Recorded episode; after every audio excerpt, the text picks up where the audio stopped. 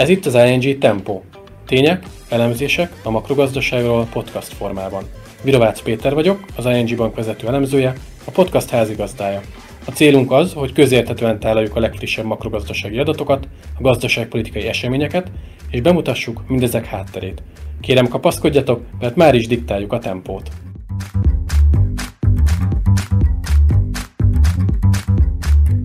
Sziasztok! Virovácz Péter vagyok, és ez itt az ING Tempo legújabb adása, amelyben nem másról fogunk beszélgetni, mint bizony az inflációról.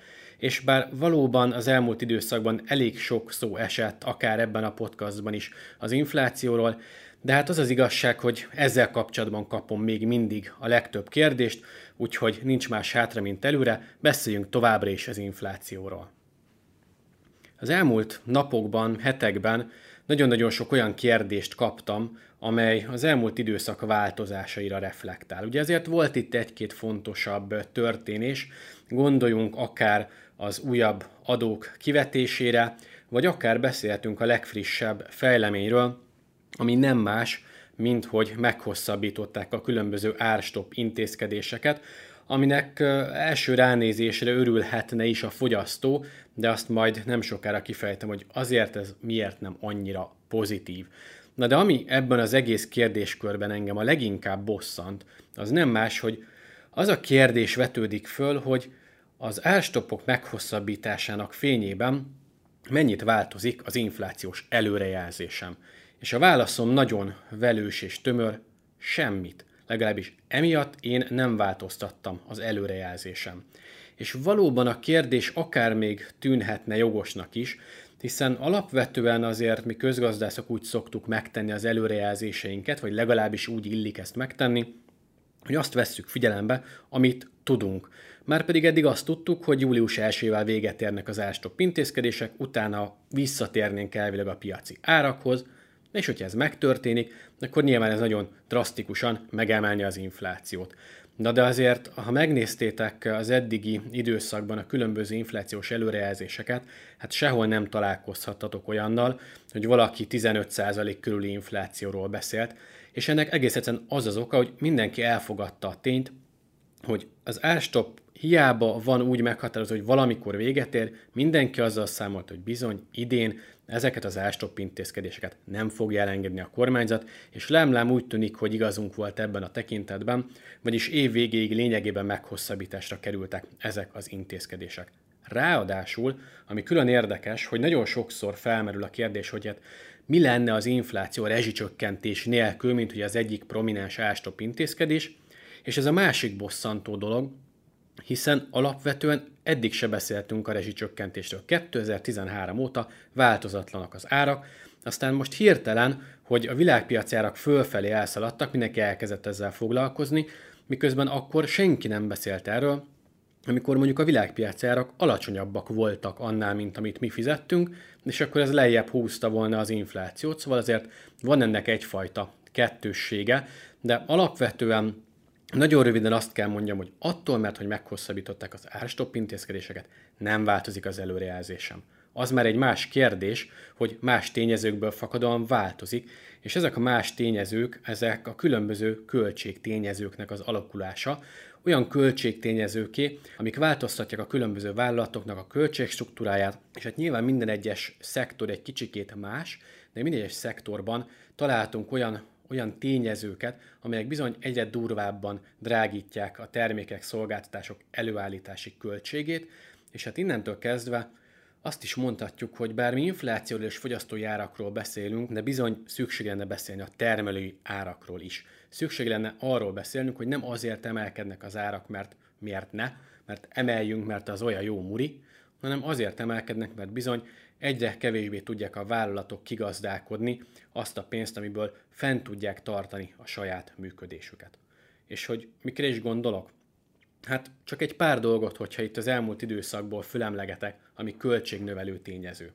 A forint már áthajtotta a 400-as szintet, sőt megint 400 körül mozog az euróval szemben, az importáló vállalatoknak ez jelentős költséget jelent. Ugye itt vannak a különböző új adónemek, a jövedéki adót is emelik, ne legyenek kétségeink, ezek is azért be fognak gyűrűzni az inflációs mutatóba, de alapvetően ezek is mind költségtételként jelentkeznek nagyon sok vállalat számára.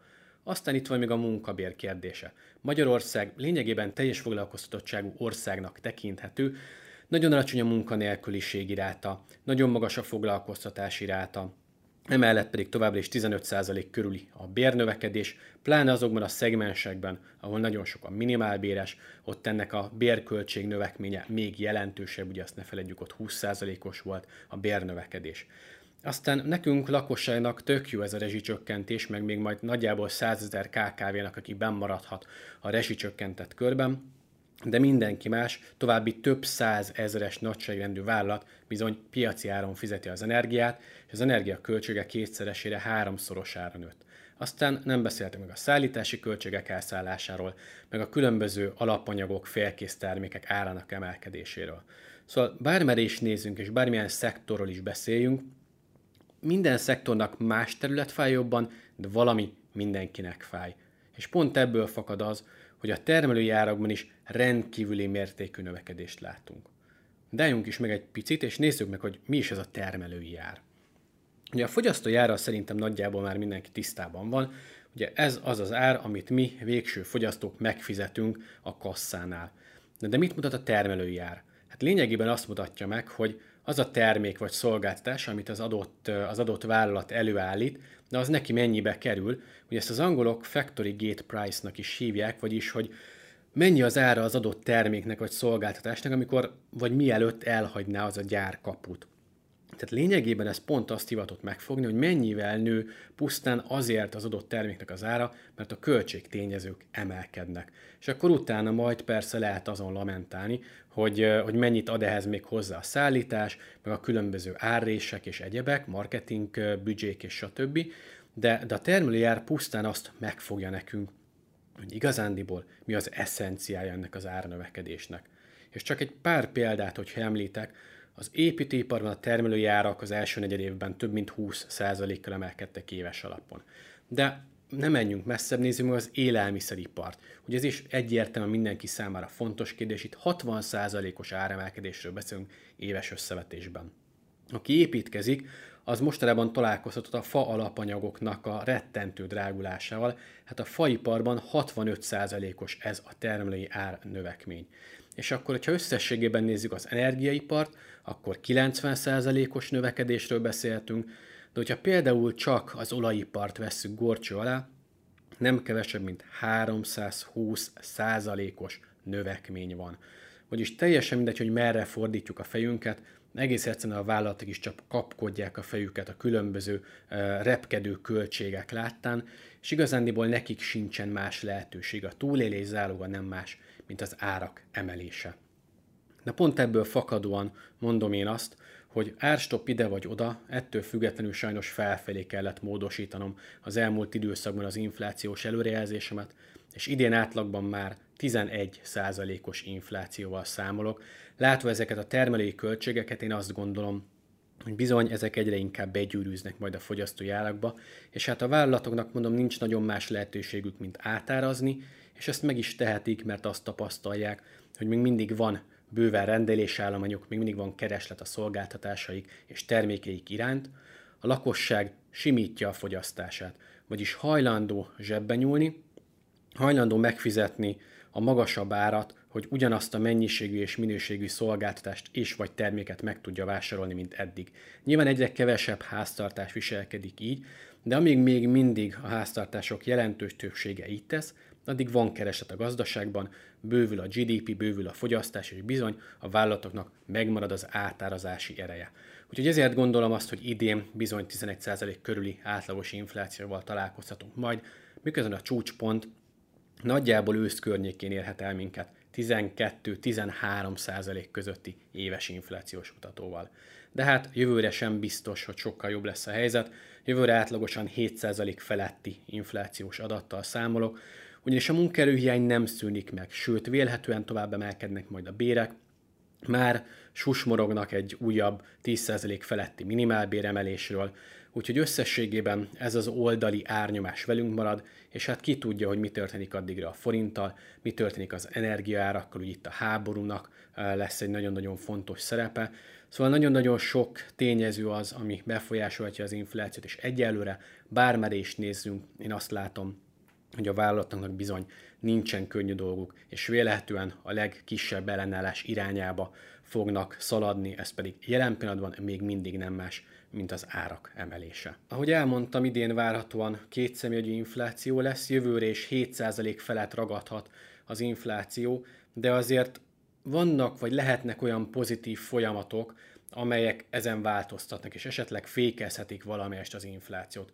Nyilván ez egyik legfontosabb kérdés, hogy mi történik a forint árfolyamával, és bár azt láttuk, hogy 400 körüli árfolyamon beragadtunk, azért lehetnek olyan pozitív fejlemények, akár a háború véget érte, akár mondjuk az uniós forrásvita, hogyha ezek lezárulnának, akkor a forint is tudna erősödni, ez mindenképpen segíthetni az infláció fékezését. Aztán természetesen, hogyha a háború véget érne, ez nem csak a forint számára jelentene jó hírt, de az energiaválság esetében is szerintem egy komoly pozitív fordulatot látnánk, elkezdenek visszacsökkenni az energiárak, az energiaköltségek. Arról nem is beszélve, hogy akár elképzelhető lehet a következő nagyjából egy évben, hogy azok a termelési lánc problémák, vagy, vagy kínálati problémák szépen lassan oldódnak, megszűnnek, és ezáltal akár a szállítási költségek, akár az alapanyag költségek már nem fognak ilyen vágtató növekedést mutatni, ne adj Isten esetleg még csökkennének is. Úgyhogy bár nagyon-nagyon sok negatívum van körülöttünk, ezek mind magukban hordozzák a potenciális javulás lehetőségét. Úgyhogy bár én azt mondtam az elmúlt percekben, hogy nagyon-nagyon sok olyan tényező van, ami az inflációt felfelé hajthatja, de hát ha hirtelen valamiféle pozitív változás következik be, nyilván akkor reménykedhetünk abban, hogy ezek a tényezők majd oldódnak, ezek a tényezők oldják azokat a költségkorlátokat a vállalatoknál, vagy költségnyomást a vállalatoknál, és akkor innentől kezdve van remény arra, hogy egy kicsikét hamarabb visszatérjünk egy alacsonyabb inflációs környezetbe. De hát addig is bizony velünk marad ez az inflációs nyomás, és kétségtelen, hogy a következő hónapokban is azért magasabb inflációs mutatókkal találkozunk majd. Egyrészt van a szokásos szezonális nyári átárazás, aztán ugye itt vannak még a különböző új adóintézkedések, úgyhogy a csúcs még előttünk van, de hogyha elértük a csúcsot, akkor onnantól kezdve szépen lassan megindul lefelé az infláció, és tényleg már csak a különböző külső tényezőkön múlik az, hogy ez a visszafordulás, ez milyen dinamikus lesz és milyen gyors lesz. Köszönöm szépen, hogy velem voltatok és meghallgattátok megint az inflációval kapcsolatos főbb gondolatokat. Mindenkinek kellemes nyarat kívánok, remélem nem sokára újra találkozunk, és addig is osszátok, légy szíves ezt a podcastot, és hogyha van kérdésetek, kérdezzetek bátran, keressetek meg a közösségi médiában. Köszönöm szépen a figyelmet, sziasztok!